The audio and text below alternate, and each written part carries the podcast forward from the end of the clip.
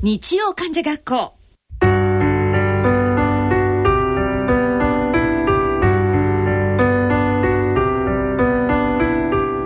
日曜患者学校毎月第3週目第4週目のこの時間を担当する私沼尾ひ子です。この番組はですね脳卒中でリハビリテーションを受けていらっしゃる方またその方をサポートしていらっしゃるご家族そして医療従事者の方々に向けてお送りしてまいります。で私のことなんですが、えー、今からもう6年ちょっと前になるんですが2006年7月にですね42歳の年齢の時に脳梗塞になりました。脳梗塞ですね。でこれがですね実は全く何の前触れもなく突然やってきたんですね。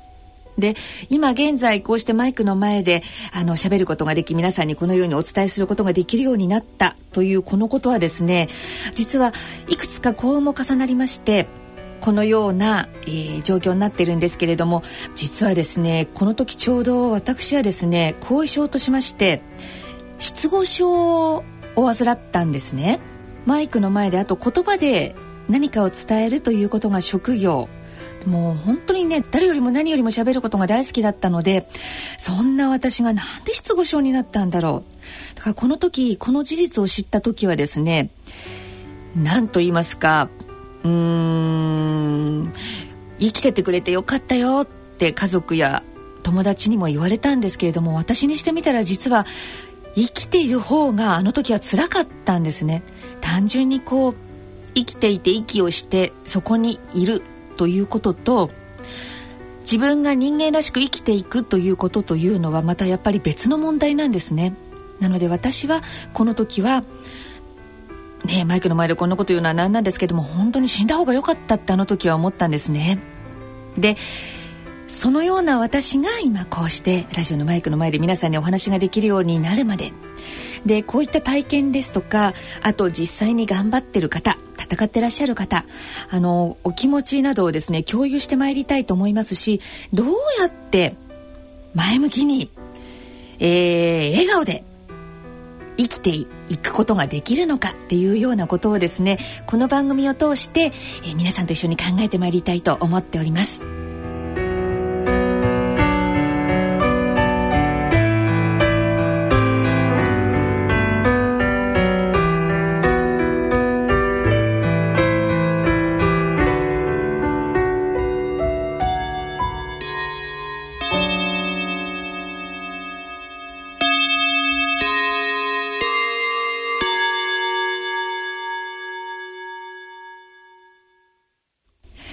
でまずは講談社から発行いたしました私の著書「奇跡なくした言葉が取り戻せた」の朗読からお聞きください。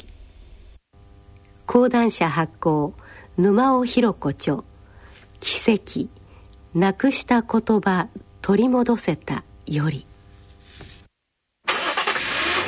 彼の誕生日ディナーに何を着ていこうなど考えながらハンドルを握り車は蓮田を過ぎた。異変は突然起きた。あれ？なんだかおかしい。都心を出て40分。急に左目の奥の方がずんと重くなった。1週間の疲れが出たのかな？頭がぼーっとする。次の羽生パーキングエリアでコーヒーを買った。宇都宮まではまだ60キロほどある。カフェインでシャキッとしなきゃ。5分ほど休憩して出発する。しかし走り始めて間もなく体が鎧を着ているように重くて重くて我慢できないほどになってきた。どうしよう何なの？この全身にまとわりつく疲労感は。一番左の車線を時速80キロでゆっくり走りながらなんとか次のパーキングエリアまでたどり着いた。もう限界だ。駐車スペースに車を止めシートを倒すと目を閉じる。すると思いがけずあっという間に深い眠りに落ちてしまった。目を覚ましたのはおよそ30分後。まだ頭は重たいけれどだいぶすっきりした。こんなところで無防備に爆睡しちゃうなんて私は長距離トラックのおっさんドライバーか？と自分に突っ込みながら再起動。ずいぶん時間がかかったね。そう言いながら出迎えてくれた母に道中のことを話すと寝るのが一番とばかりに布団を敷かれてしまった。時計を見るとまだ午後8時。いくらなんでも早すぎない？とブツブツ言ってはみたものの実は私もつらい。得体の知れない頭の重みはこの時はっきり頭痛となって姿を現していた。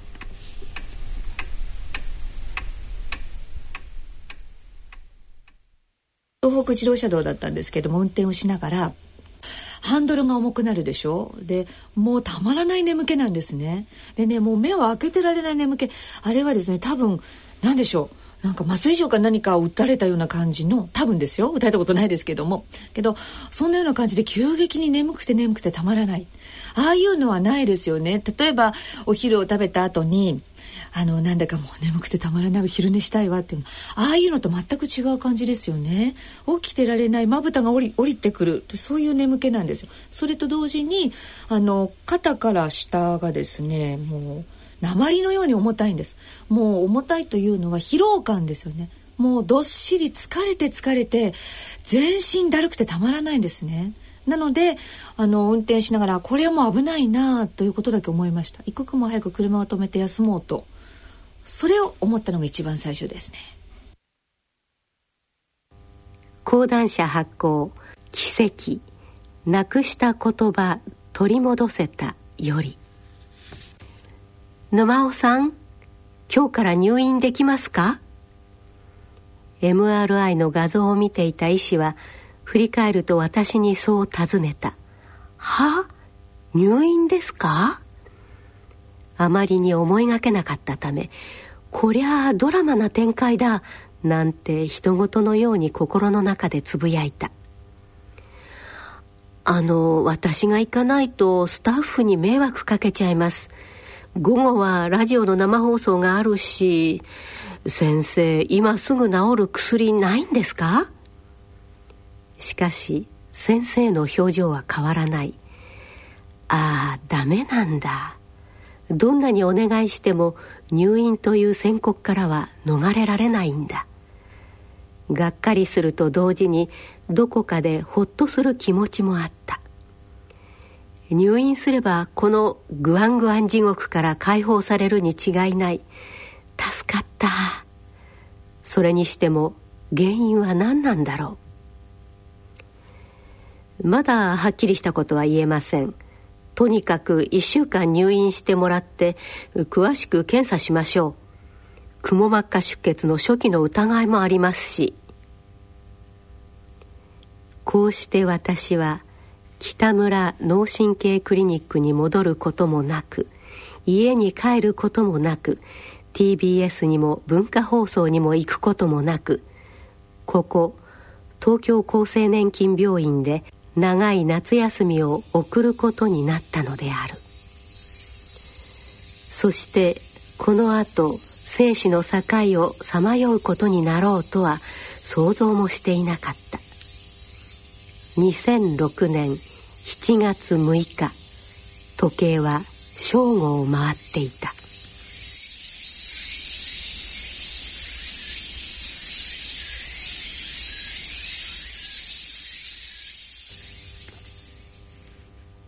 入院して5日目の明け方実は昨夜から一睡もしていない。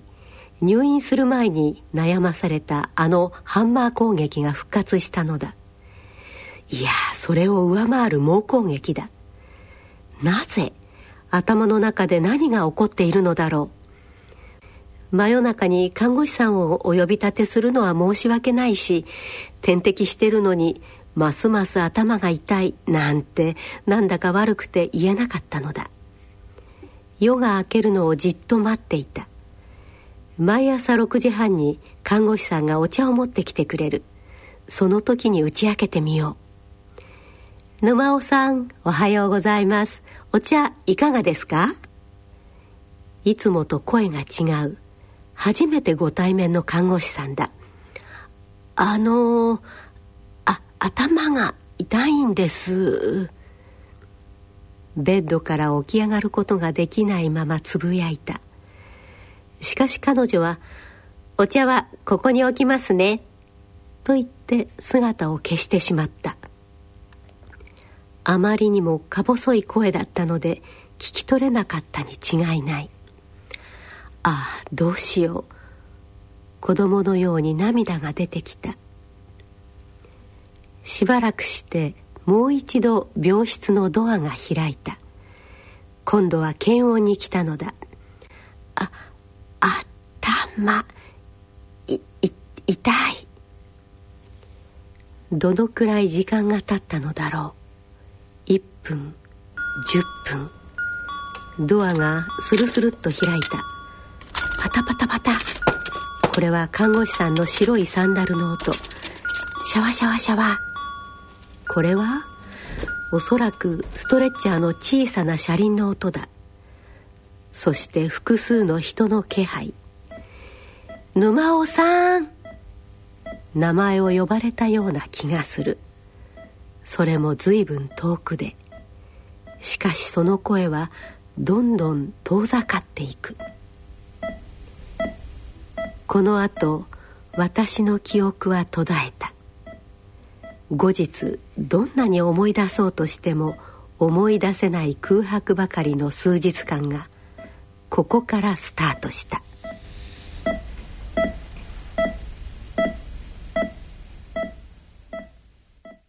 何が起こったのか分かりませんから。目が覚めて気が付いた時には家族がこういるわけですねベッドの周りにだからまあたくさんみんなが大集合してくれたんだと思って嬉しいなと思ったんですあのどういう自分が病気になったのかもそれが病気なのか何なのかもわからないでしょただただ目が覚めた時に家族が周りにいて隣にいた看護師さんに名前を聞かれたと。で「お名前は?」となんか優しく聞かれた時になんでそんなことを私に聞くのか。名前をなんでそんな子供にね言うみたいに聞くんだろうと思ったことをよく覚えてるんですね。でそれとじゃあと思って名前を言おうと思ったけれどもどうしてもやっぱり思い出せないですね。思い出せないというかあれって名前なんだっけな？私の名前は何だったかな？と思うんですね。でひろこっていうのは家族がもうひろこひろこって言ってるのかひろこはもう分かってたのでえっ、と、えー、ひろこ。でも名字は思い出せなかったですね。名字は何だっけなというふうに思いましたね。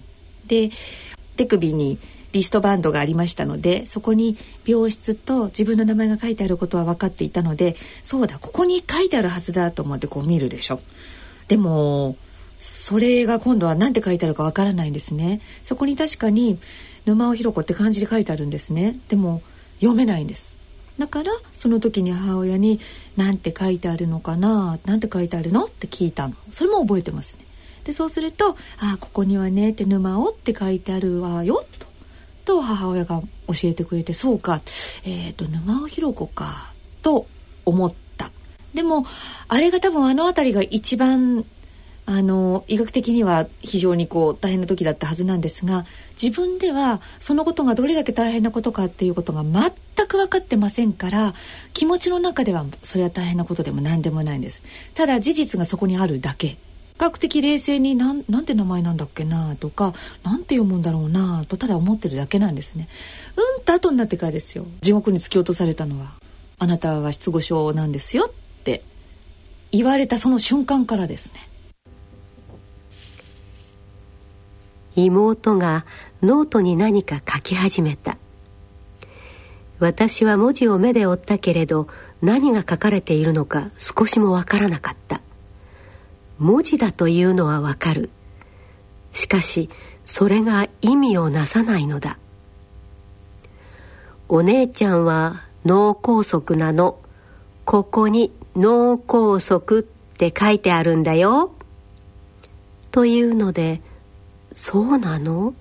と言ってみたがピンとこない。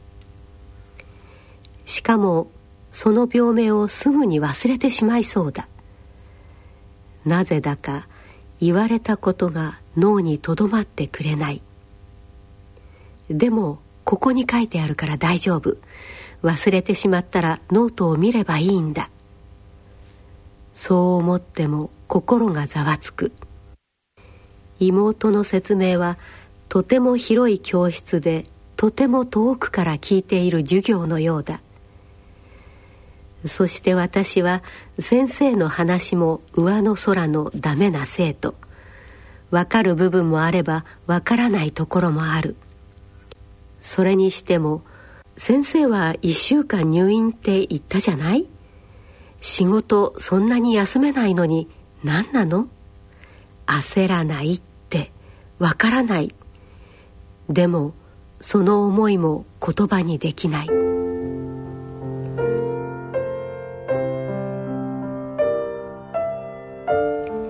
妹たちはベッドの両脇に腰掛け私を真ん中にしてワイワイにぎやかにおしゃべりを始めた。私たち四姉妹は子供の頃から「私の話を聞いて」とそれぞれが一斉に話をするので夕食時などそれはそれは想像しかった。しかしいつも結局は私が主導権を握って妹たちの話を遮ってしまうのだが。でも今日は違った。会話の主役は妹たちで私は聞き役。しかも妹たちは外国語で喋っている。3人で何の話をしているのかわからない。でも楽しそうだ。私の心も華やいだ。ニコニコして聞いていた。会話に加わりたいから途中で「そうなの」と相づちを打つ。妹たちは私の顔を見てうなずくとまた笑いながらおしゃべりを続けた。しばらくするとみんなは「お腹が空いたから外で軽く食べてくるね」と言って私と夫を残して病院を出て行った。談話室に行った妹たちは「どうしようお姉ちゃん本当に何もわからなくなっちゃったんだね。一生懸命平気にしてるけどわからないみたいだった」とみんなでワンワン泣いてしまったのだと後で教えてくれた。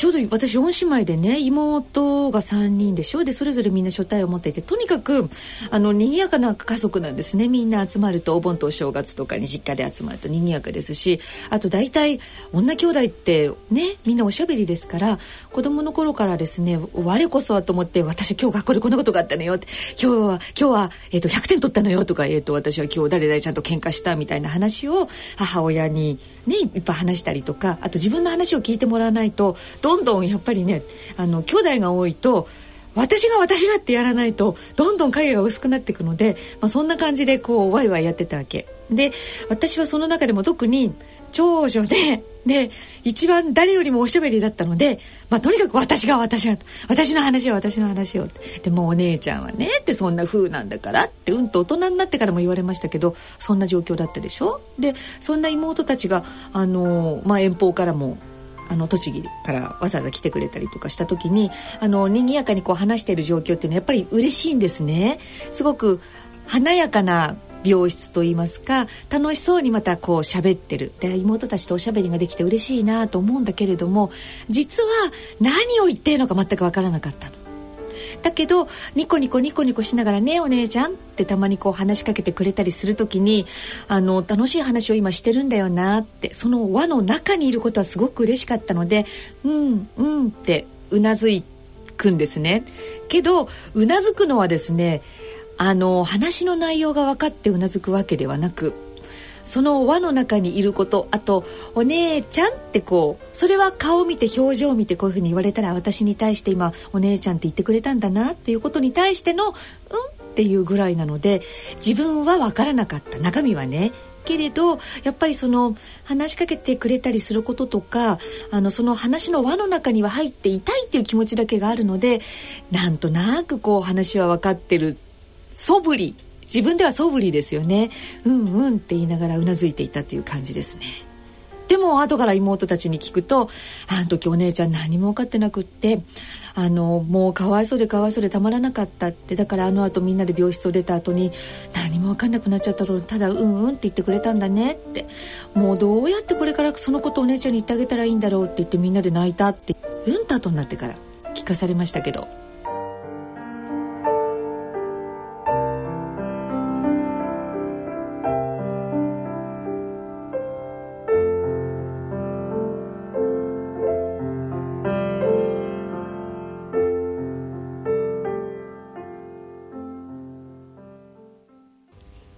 妹が大学ノートに書きながら教えてくれたことの中で私がたった一つ理解できたのは文字を書くという部分だった。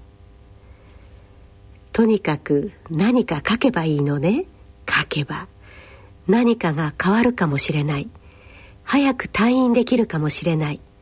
そう思ってその日の夜から私はそのノートに少しずつ文字を書き始めた。まず心に浮かぶ名前や単語を書こう。一番最初に書いた文字。それは私の所属事務所の社長の名前。やっぱり気になるのは仕事のことだった。名前が思い出せてよかった。振り仮名を振った後ほっとした。地名はかなり怪しい。飯田橋は飯谷橋。練馬は練谷。代官山は大宿山。私の頭の中は調子の悪いパソコンのようだ。変換が思わしくない。そうですよね一番最初にですねまずそのノートを買ってきてもらって何でもいいから書いた方がいいのよって一番下のそのあの看護学校の教師をしている妹に言われた時にそうかってなんかじゃあ書いてみようってやっぱり思ったんですよね。であの時にまずですね何を書こうかなと思ってあの一番最初にあの書いた言葉がですねあの実は家族の名前じゃなくて旦那さんの名前でもなく 親の名前でもなくあの時の実は仕事のですねえっと事務所の社長の名前なんですよね。だからあのね今から思ってもどれだけやっぱりその仕事のこと仕事途中でもあの途中入院しちゃったでしょ？だからそのことをうんと気にしてたんですよね。私の頭なんか本当に仕事のことしか考えてなかったんですねあの時ね。でそれをまず書いてみたでしょ？でそれから家族の名前を順番に書いてみたんですよ。で実を言うとねあの甥っ子とか姪っ子とかまでも含めてなんですけれども顔は確かに浮かんでるんですがえっとね名前は何だっけなって思うあの友人とかも含めてね何人かいるんですね。申し訳なくってその方にはそのこと言えないんですけれどもそんな感じです。えっとああの人の名前はえー、とこんな名前っていうのをかけた時には嬉しいんですけど書くでしょ？であとは思い出せない名前はなどうしても思い出せないなっていうのもたくさんあった。それともう一つは実際に書いてみてもそれが正確に書けたのではなく書けてるのも若干あるんですけれどもそうじゃなくって漢字はほとんどですね。えーと小学校の漢字テストで多分2 3 0点しか取れないぐらいの漢字。そのくらいのあの形は合ってるんだけど例えば一本棒多いよとかえーとなんとなくこう書こうとしたんだなみたいなのの本当にそれはそれは出来の悪いあのあの変換ができなくなっているというような感じですよね。もちろんその時には分かってないですけど一生懸命ただ書いてるだけだから間違ってるかどうかなんてことはもうそんなことは自分ではもう全く分からなかったですけど。この時期トイレにも一人で行くことが許されなかった。大丈夫だからと言っても母は付き添った。立ったり座ったりした拍子にひっくり返って便器に頭をぶつけたりしたら一大事と心配しているのだ。そして母は私の長い髪を櫛ですき「ひろここの方がいいよ」と言いながら子供の時のように三つ編みにしてくれた。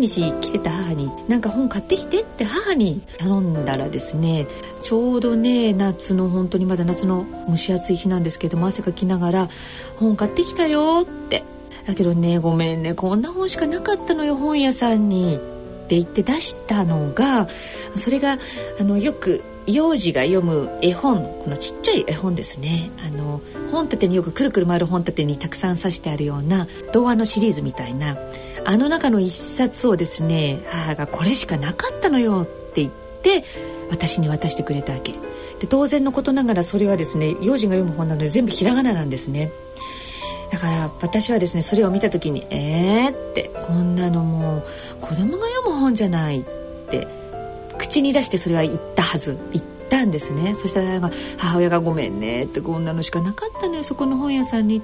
今度ちゃんとしたひろ子が読みたい本買ってくるからね。って母は言ってくれたわけ。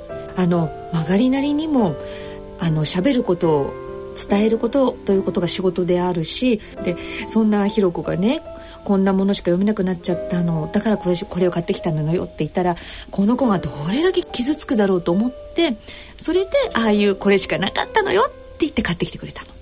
ねえ母親ってありがたいですよね。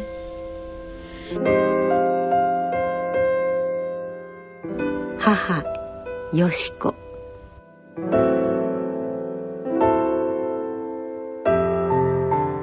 一時は命も危ないと言われたひろ子が先生にもう大丈夫と言われた。それだけで十分でした。たとえうまくしゃべれなくても命さえあればいいんです。うまく話せないひろ子を目の当たりにして私主人に言いました。体が回復したらうちに連れて帰ろう。この子を一人ぐらいの面倒は私だってまだまだ見ることができるから。ねえそうしようお父さん。と。ひろ子はずっと走り続けてきたんだからこの辺で一休みした方がいい。半年でも一年でもうちでのんびりさせよう。ずっといたっていい。ナレーターの代わりなんて絶対にいるんだからひろ子にもまずは病気を治して健康になることが一番。もう仕事はしなくていいからって言ってやろう。そう思ったんです。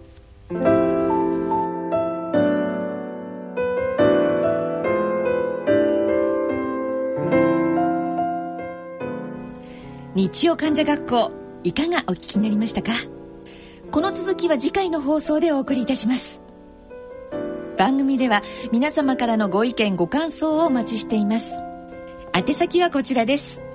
郵便番号107-8373東京都港区赤坂1-9-15ラジオ日経日曜患者学校までお送りください。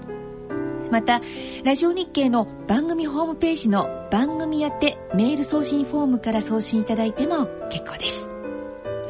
それではお時間となってまいりました。ご案内は私沼尾ひろ子でした。